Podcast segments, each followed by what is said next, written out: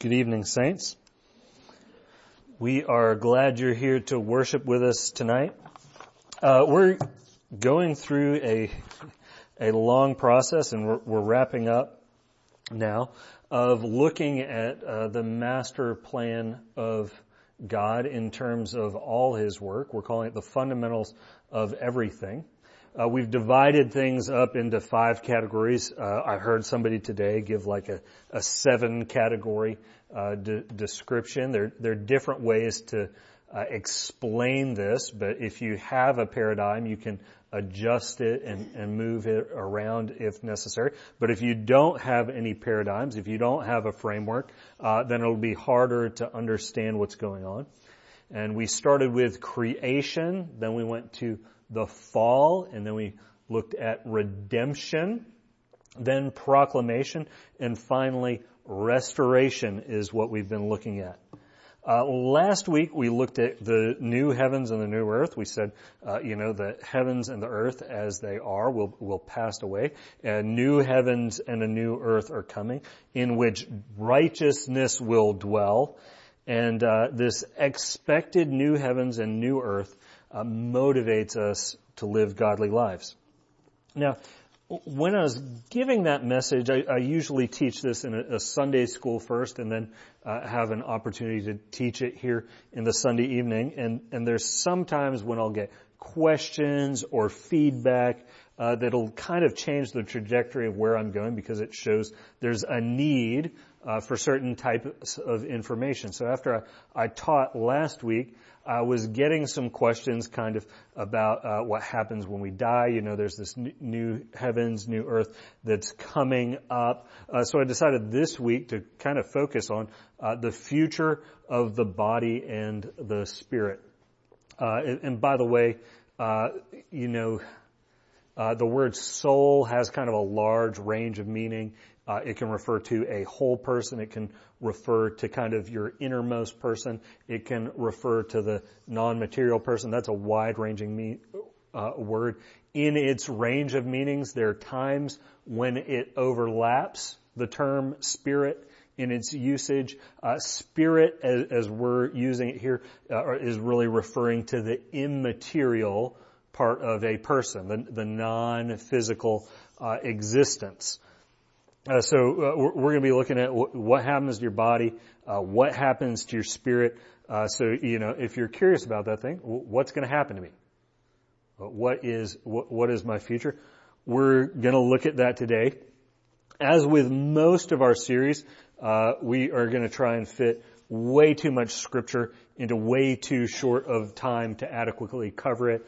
Uh, but this is a survey course uh, so we're going to be looking at a lot. And by the way, when I got uh, to this and when I taught it this morning, it's just like there's too much information on this. And with as much information as there is on this, I feel like we don't have a lot of teaching necessarily in the church about it.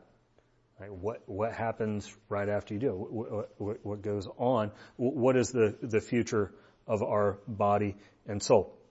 So, uh, looking at the future of the body and the soul. Uh, first point, I want you to realize this. Uh, th- this will, uh, I, I, could almost guarantee happen to everybody in here.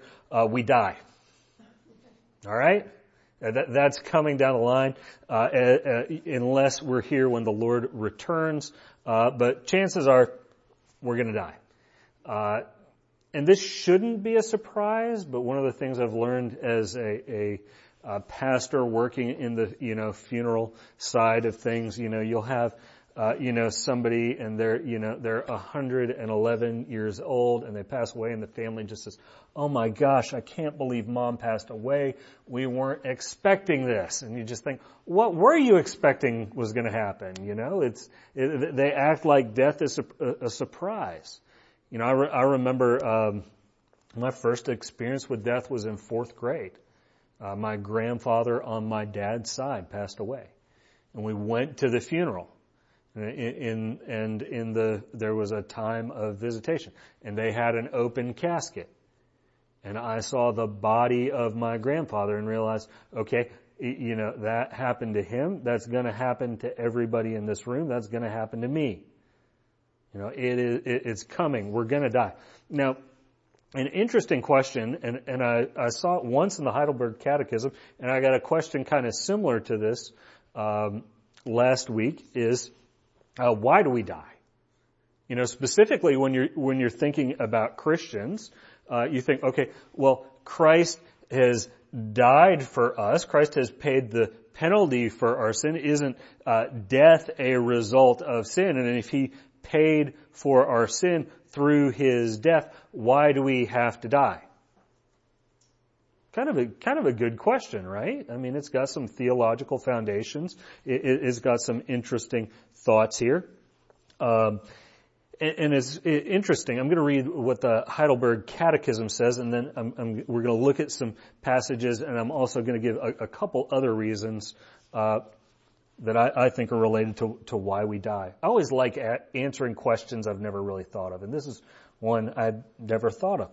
Um, so the Heidelberg Catechism asks this: Since Christ has died for us, why do we still have to die? And the answer it gives is, our death does not pay the debt of our sins. Rather, it puts an end to our sinning and is our entrance into eternal life. Okay? Our death isn't paying the debt of our sins for the believer. That's already accomplished in Christ. But it puts an end to our sinning and is our entrance into eternal life. Uh, let's let's hit some passages. We're going to do them real fast, uh, so I may not. I, I, usually try and let people uh, catch up and, and, keep up, but this time you'll have to be uh, probably as fast as me or a little faster to keep up, uh, which won't be too too hard. But John five twenty four is is the first place where we're going to look at this. Uh, John five twenty four some of these passages, I'll, I'll, I'll, ask you, just as we look at, listen to the passages, think about them. We're probably going to reference, we'll be referencing a lot of them back again as we go through this. Uh, John 5, uh, verse 24. So, truly, truly, I say to you, whoever hears my word and believes him who sent me has eternal life. He does not come into judgment, but has passed from death to life. So we, we have those who hears the word of Christ and believes uh, that God has sent Jesus Christ has eternal life, and they will not come into judgment. Uh, kind of remember that will not come into judgment, but he's passed from death to life. So if you believe in Christ, you're no longer in a state of death, but you're in a state of life. Uh, Philippians 1 is another passage related to this.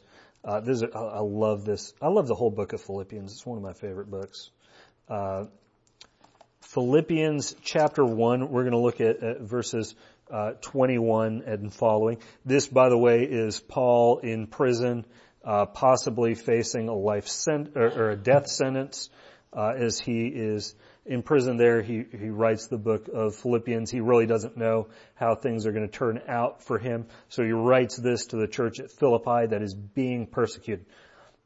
For me to live is Christ, and to die is gain. Okay, very important. If I am to live on in the flesh, that means fruitful labor for me, yet which I choose I cannot tell. I am hard pressed between the two. My desire is to depart and be with Christ, for that is far better. So here Paul uh, is, is saying, hey, for me to live is Christ. So what's he saying that? Christ is my life and death is my gain. Why? Because he gets to be with Christ. And what is Christ? Christ is his life. So death for him is not uh, diminishing his capacity to experience life. It is increasing it because after he dies, he sees Christ more clearly. He enters into a closer union with Him. And that's why he said, hey, of the two options, you know, going on living here or dying, I'd prefer death because then I get more of Christ. It, you know, it kind of reinforces that that answer that the Heidelberg Catechism says. You know, our, if our death is entrance into eternal life, and if we define eternal life as Jesus does in the book in the Gospel of John, it's uh, you know, eternal life is knowing God the Father and Jesus Christ who sent Him. Death allows us more access to life. All right, First Thessalonians uh, five nine through ten. Those of you who did sword drills as a kid have an unfair advantage in this message. Uh, First Thessalonians five verses nine through ten. For God has not destined us for wrath, but to obtain salvation through our Lord Jesus Christ, who died for us so that whether we are awake or asleep, we might live with him. Therefore encourage one another and build one another up just as you are doing. So it, it says here that Christ died for us. Alright? Um, but does that death exclude our dying? It says, so that whether we are awake or asleep, we might live with Him. Now, in scripture, when it talks about a believer being asleep, what's that mean? They're dead. So it, it doesn't mean we, we, we completely skip uh, over uh, dying, at least in our, our physical bodies, but it means that when we die, we're living with Him. So here he says Christ died for us so that whether we're alive or dead, we live with Him. Again, that, that idea of our life being Christ, our life being with Christ, uh, and therefore death is really to our benefit because we gain more of Him. Um, I, am going to give a couple other reasons why we die. I'm not going to spend uh, a, a, ton of time on this, uh, but death, uh, our, our, physical death here on earth, allows us to imitate Christ. Christ died a physical death here on earth, didn't he? Yeah, absolutely. Died on, the cross. Uh, and, and if we die, uh, you know, and we're called followers of Christ. We want to be like Him in as many ways as possible, at least usually theoretically until we find out what that actually means. Uh, but at least aspirationally, we want to be like Christ. Uh, one of the things Christ did was He died. Uh, this gives us something to offer to God. What did Christ do with His death? He offered himself in the service of God. Most of the uh, uh, most of the twelve disciples ended up dying martyr's death. Uh, Peter, when he, uh, according to church tradition, uh, they were going to crucify him, and he said, "Look, I'm not worthy to die the same type of death as Jesus. Hang me upside down on the cross." Uh, they, when you look at, at the martyrs of, of, the church, one of the things they look at is they say, oh, we want to be like Christ and we want to have something to offer God. Our death is something we can offer to Him so that you can say, uh, like Paul does to the Philippians, hey, for me to live is Christ and for me death is gain. Uh, as long, as like, as long as uh, I am serving Christ, whether in my life or my death, that's the main thing for me. Um, Revelation 2.10, uh, as it, uh, Jesus speaking to the church, uh, he says, be faithful unto death and I will give you the crown of life. Uh, very interesting. Uh, death also, another way to answer why do we die? Death exists as a result of the fall in this world until Christ defeats death. So we, we have been saved from the spiritual and eternal effects of death, but this creation has not been remade. We talked uh, a, a, little bit about that as we talked about the new heavens and, and the new earth. Uh, one of the things that is, is going to exist until that new heaven and new earth come into uh, in, until Christ brings that about is that death is going to be a, a part of the fallen world until it's remade. Uh, we have a couple passages on this. Revelation 20:14 uh, is one description of it. It's, it's you know pretty simple. Uh, th- this is right before chapter 21, where it talks about the new heavens and the new earth. Uh, Revelation 20, uh, 14 and 15 are, are the last two verses of chapter 20 before we get into the new heavens and the new earth. Then death and Hades were thrown into the lake of fire. That is the second death, the lake of fire. This, by the way, is what believers are spared from. And if anyone's name was not found written in the book of life, he was thrown into the lake of fire. Uh, turn also to uh, 1 Corinthians 15.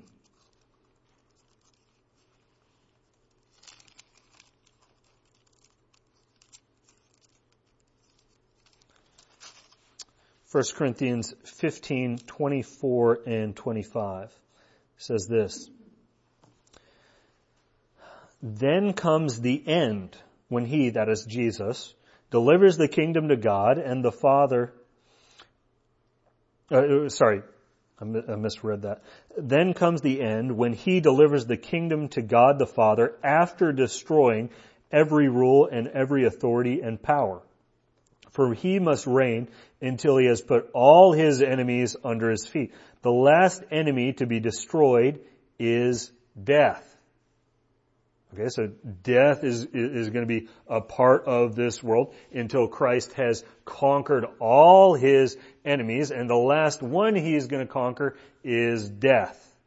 So, so physical death is going to be a part of our experience until Christ does away with it. We've been spared the second death. Uh, we've been spared spiritual death. Now, okay, so all that explains we're going to die.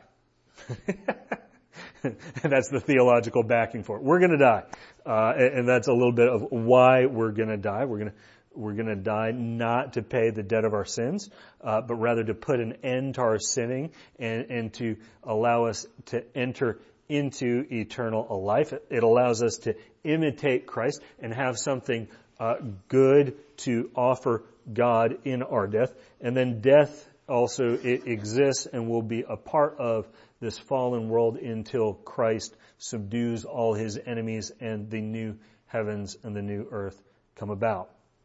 Um, so what happens to us uh, between the the point at which we die and the time at which the uh, um, uh, well and until later points?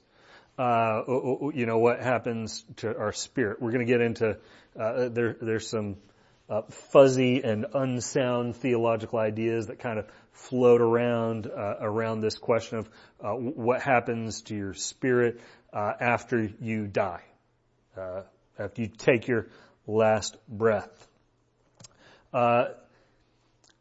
at death, the believer's spirit enters immediately into God's presence. At death, the believer's spirit enters immediately into God's presence. Um, we, we have, you know, this hope in some of the passages we've looked at. Paul is saying to depart and be with Christ is far better. Uh, Luke 23, 43, th- this is a big one. Uh, this is Jesus uh, talking to the criminal on the cross, uh, and uh, it, let's look at it. It's, it's kind of interesting.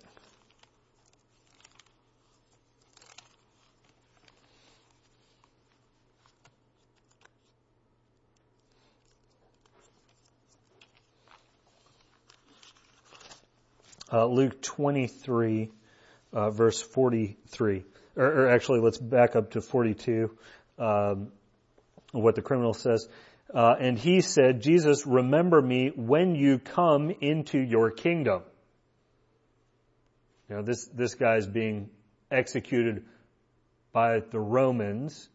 It has a sign over his head, this is the king of the Jews. And this guy says, hey, when your kingdom comes, uh, remember me.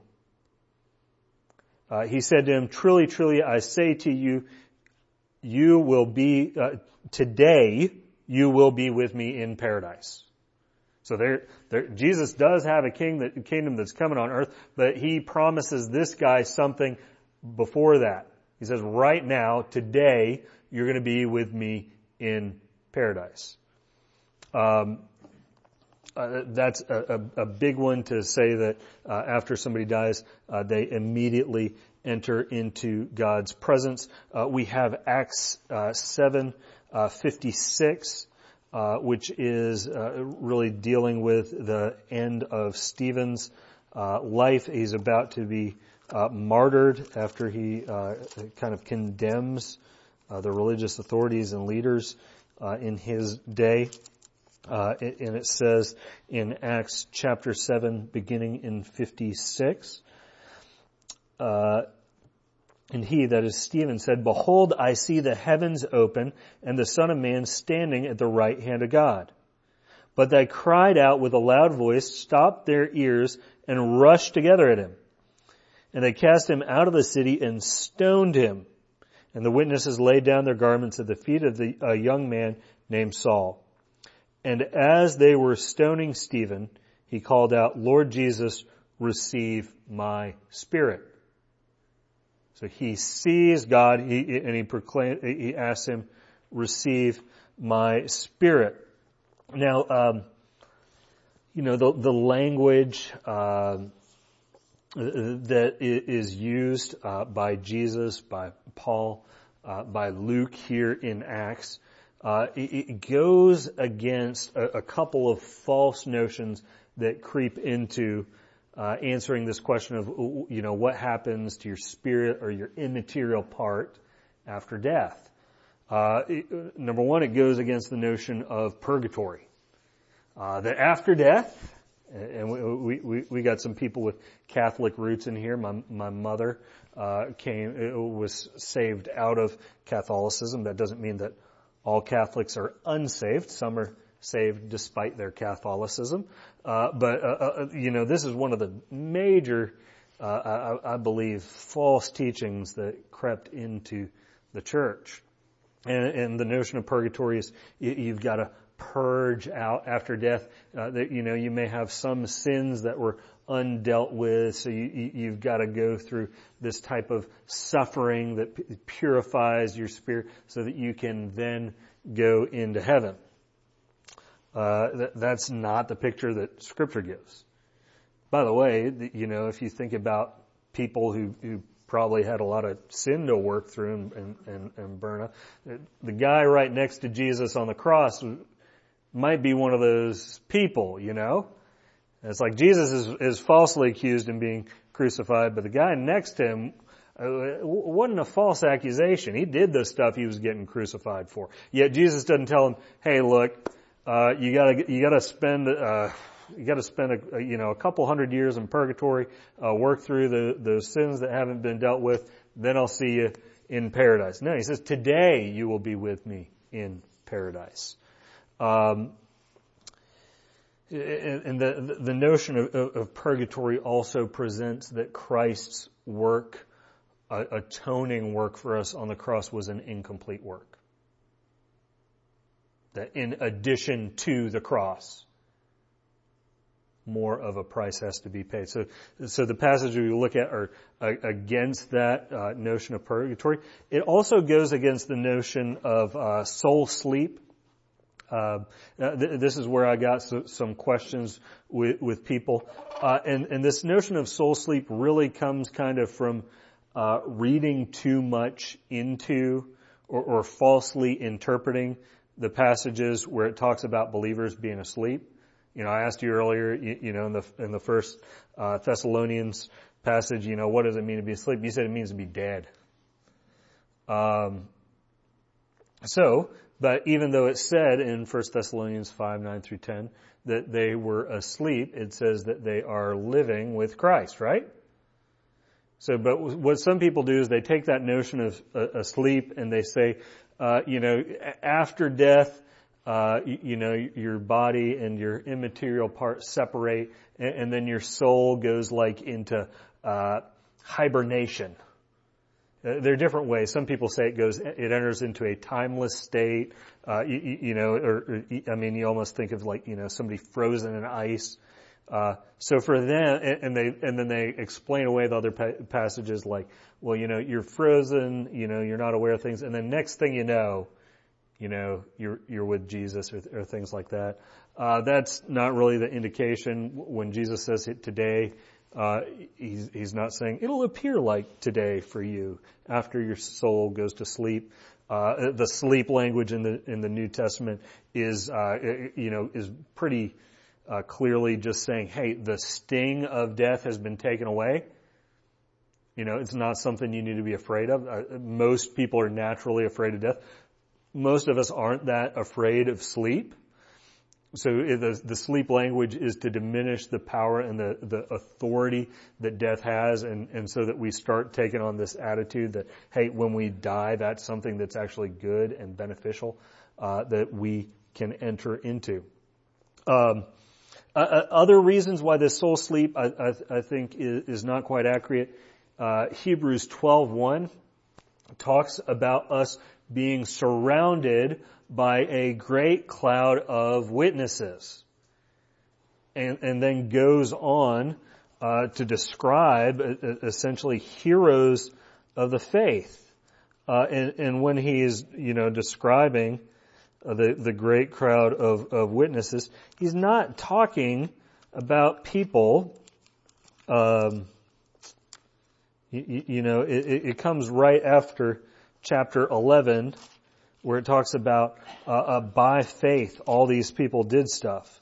You know, and, and who's he talking about? Well, he's, he's talking about Abel. He's talking about Abraham. You know, he's talking about Moses. Uh, he, he's talking about all these people, you know, Gideon. He says, I don't have time to tell of, you know, Gideon, Samson, Jephthah, David, Samuel, all the prophets. I don't have time to talk about all them. And then he says, therefore, since we are surrounded by so great a cloud of witnesses. So he says, you know, all those people, Abraham, all those old, Old Testament saints, he says they're witnessing us and how we are living in light of the promises of God. Now that, that seems to indicate that they have some sort of level of consciousness and, and are somewhat aware of the things that are going on in the earth. Uh, so that, that goes also against this kind of idea of uh, soul sleep. By the way, uh, did you did you notice that we even talked about this Sunday morning a passage that goes against that idea. This morning we, uh, uh, Cole spoke on Revelation 6.10.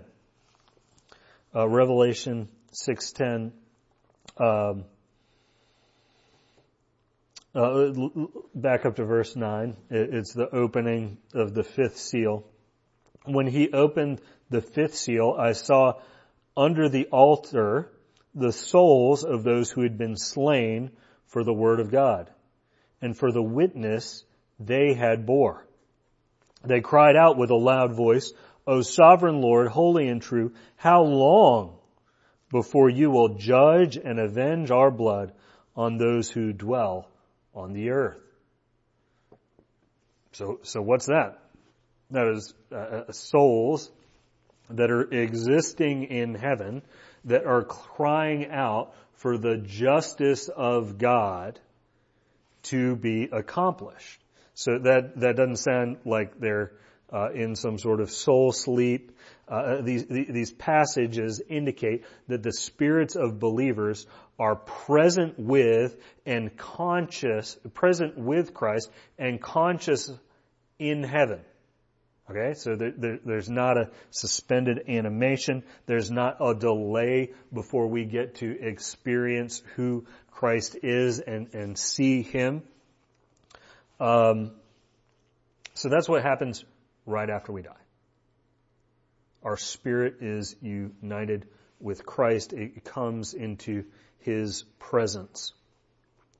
And then believers await the receiving of a resurrection body. Believers await the receiving of a resurrection body. Uh, by the way, this is our glorification. So we, we, you know, we've talked before about salvation being uh, past, present, and future. Uh, we have been saved. We are being saved. We will be saved. We have been justified. We are being sanctified. We will be glorified. And when we talk about our glorification uh, in, in, Scripture, uh, the the glory that is uh, re- revealed in us uh, is related far more than I think most of us as Christians understand to our physical resurrection, the, the resurrection of our bodies. Uh, uh, the best place to, to, to, hammer this home comes from Romans chapter 8. Okay, so are, are y'all tracking with me by the way? You know, we're, we're gonna die. Our spirit enters into the presence of the Lord, but then there's still something future that is awaiting us when there is the resurrection of the church. Okay, y'all tracking with that? All right, in uh, Romans chapter 8. Also, do, you, do y'all notice how many different, you know, books we're looking at in this? I mean, we're going to Thessalonians, Corinthians, uh, Philippians, John, uh, First John, Romans, First Corinthians. Uh, I'm starting to repeat myself. Acts. You know, we're going all over the place. Hebrews. Uh, you know, so these ideas are, are not things that are isolated. They, they, they show up a lot of the places, but part of the problem is we don't always look at them all in quick succession to kind of build a more cohesive picture of what's coming down the road. Uh, Romans chapter 8, verses 23 and 24.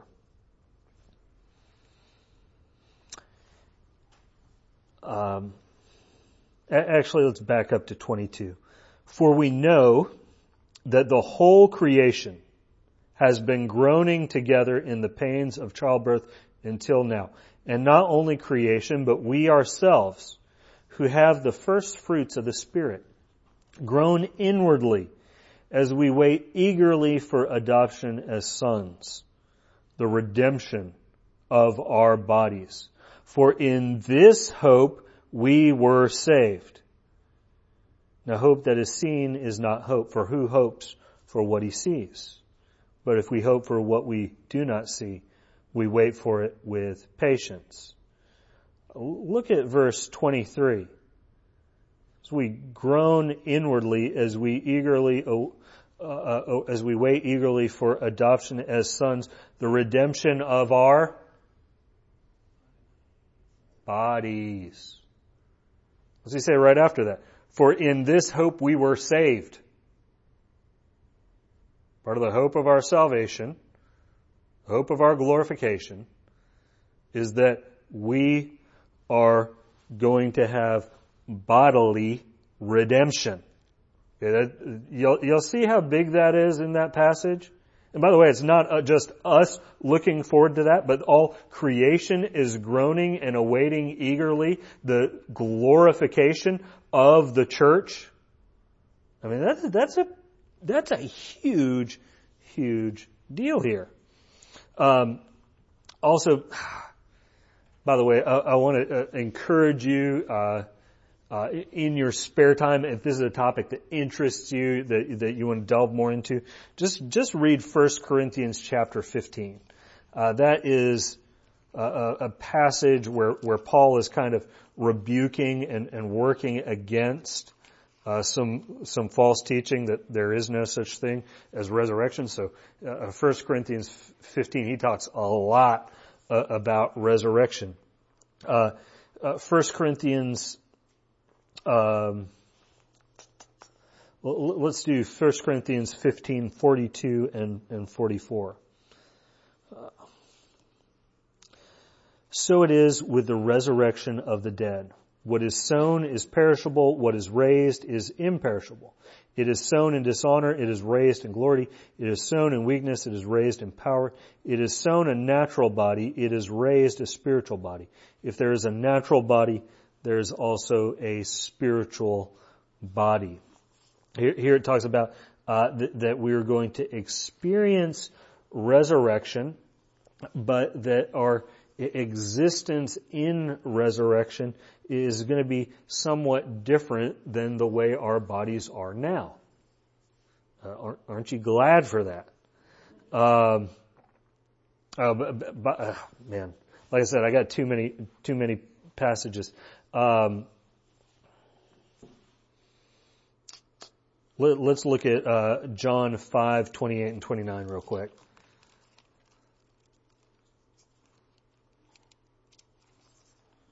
I know we're doing like, I know this is drinking like a, from a fire hose, but there's just so many good passages on this. Uh, John 5, um, sorry, 28 through 29. Do not marvel at this, for an hour is coming when all who are in tombs will hear his voice and come out. Those who have done good to the resurrection of life, those who have done evil to the resurrection of judgment. Okay, so there's going to be a resurrection. Here it says a resurrection not only of believers, but also of unbelievers. Uh, those who are believers are going to experience a resurrection of life. Those who are unbelievers, a resurrection unto judgment. And when it talks about judgment here, it means condemnation. Um, uh, we we have also uh, uh passages like uh, 1 John 3 2. When he appears, we shall be like him because we shall see him as he is. Colossians 3 4 says, When Christ, who is your life, appears, then you also will appear with him in glory. This answers the question of when do we receive the resurrection bodies, it is at the return of Christ. Now, uh, you'll notice one of the one of the things I didn't get into is when will Christ uh, return? Is it after the tribulation, three and a half years into the tribulation? You know, uh, I, did, I avoided all that, uh, all those issues. But uh, when do we get resurrection bodies? When Christ returns. Uh, and then uh, uh, uh, we've looked at some passages related to this. Another question, talking about these resurrection bodies, is well, what are, will our resurrection body be like? Uh, one one thing to remember is that Christ already has a resurrection body. So one of the things it tells us in, in uh, the passages we just read, 1 John 3, 2 and Colossians 3, 4, is that we will be made like Christ. So our resurrection body is going to be like Christ's resurrection body. So we can kind of look at some of the things uh, that happens happen with him. You know, we see him. Uh, you know, he eats fish.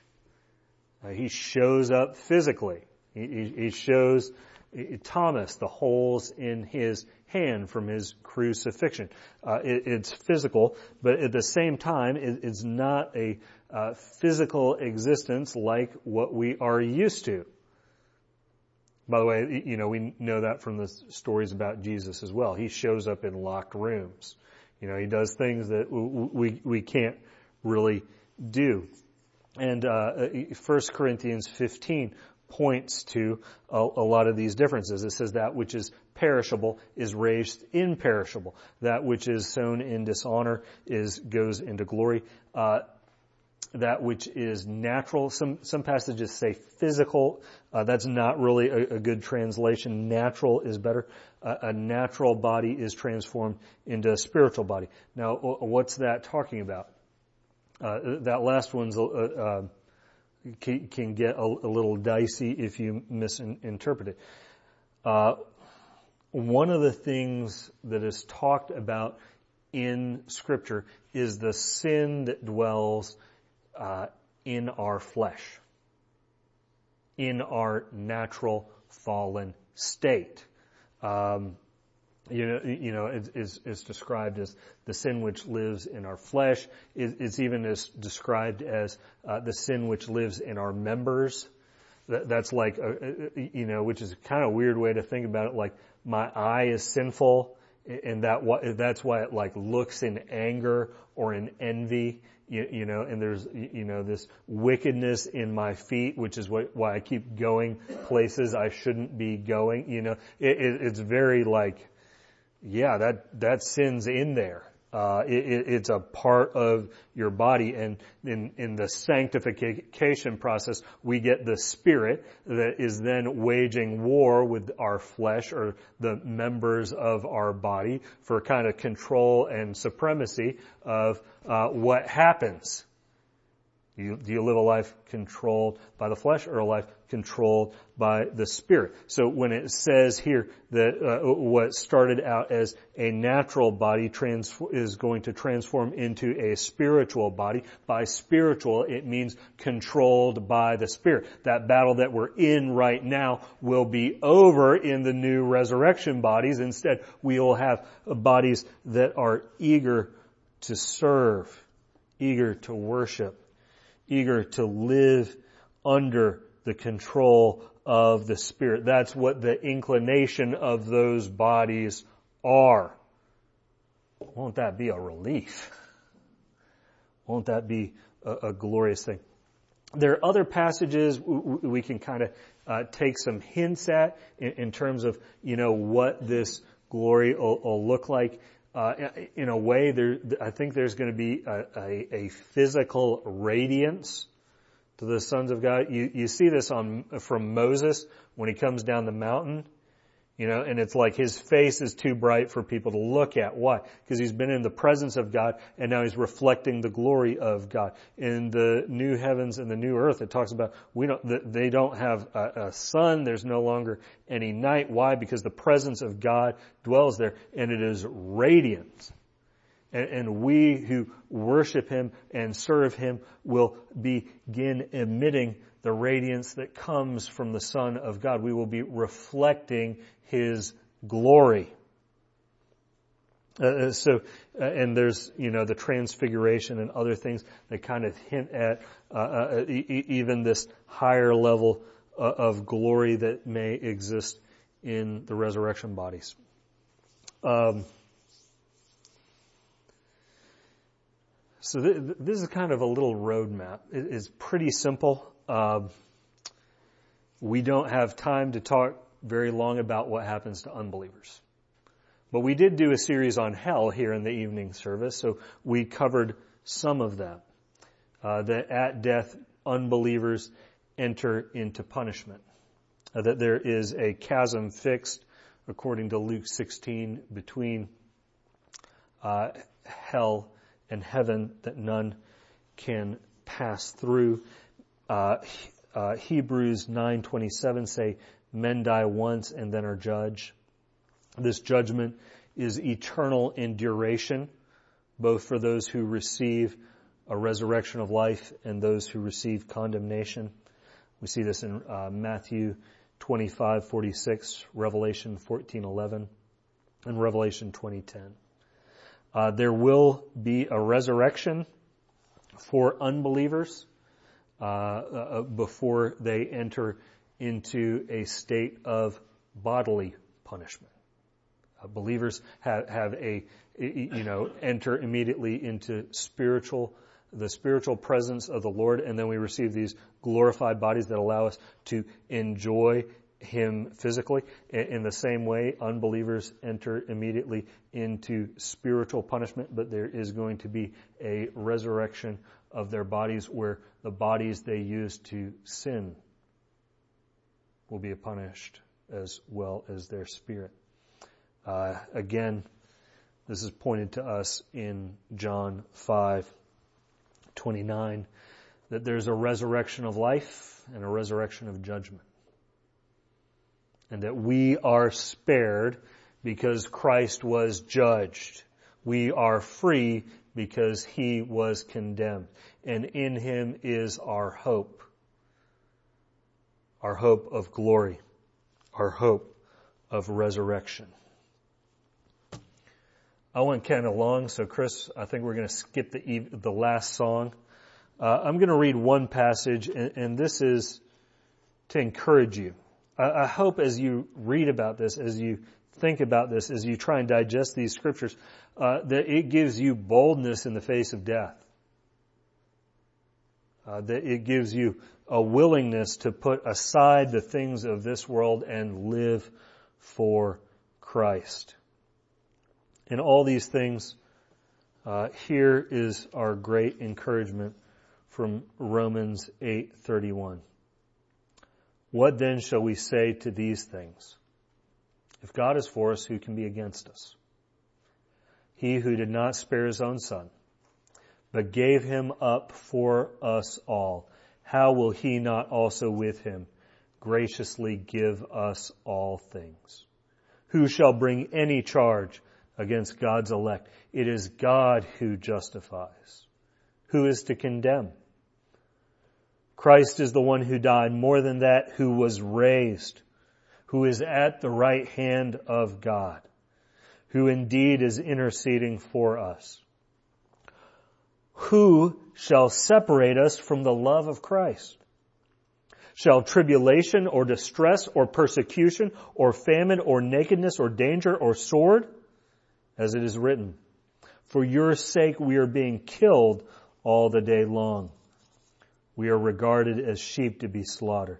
No, in all these things we are more than conquerors through him who loved us.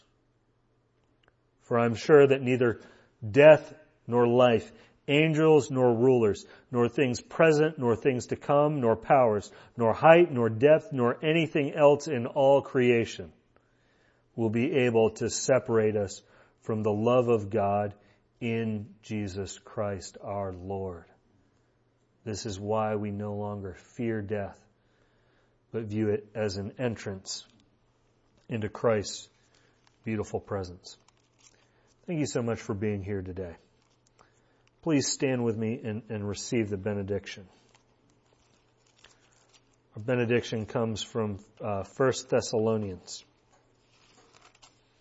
And uh, I, I, can think of uh, no better blessing to give than this after uh, what we've been studying in terms of last things. Now may the God of peace himself sanctify you completely and may your whole spirit and soul and body be kept blameless at the coming of our Lord Jesus Christ. He who calls you is faithful he will surely do it. Amen.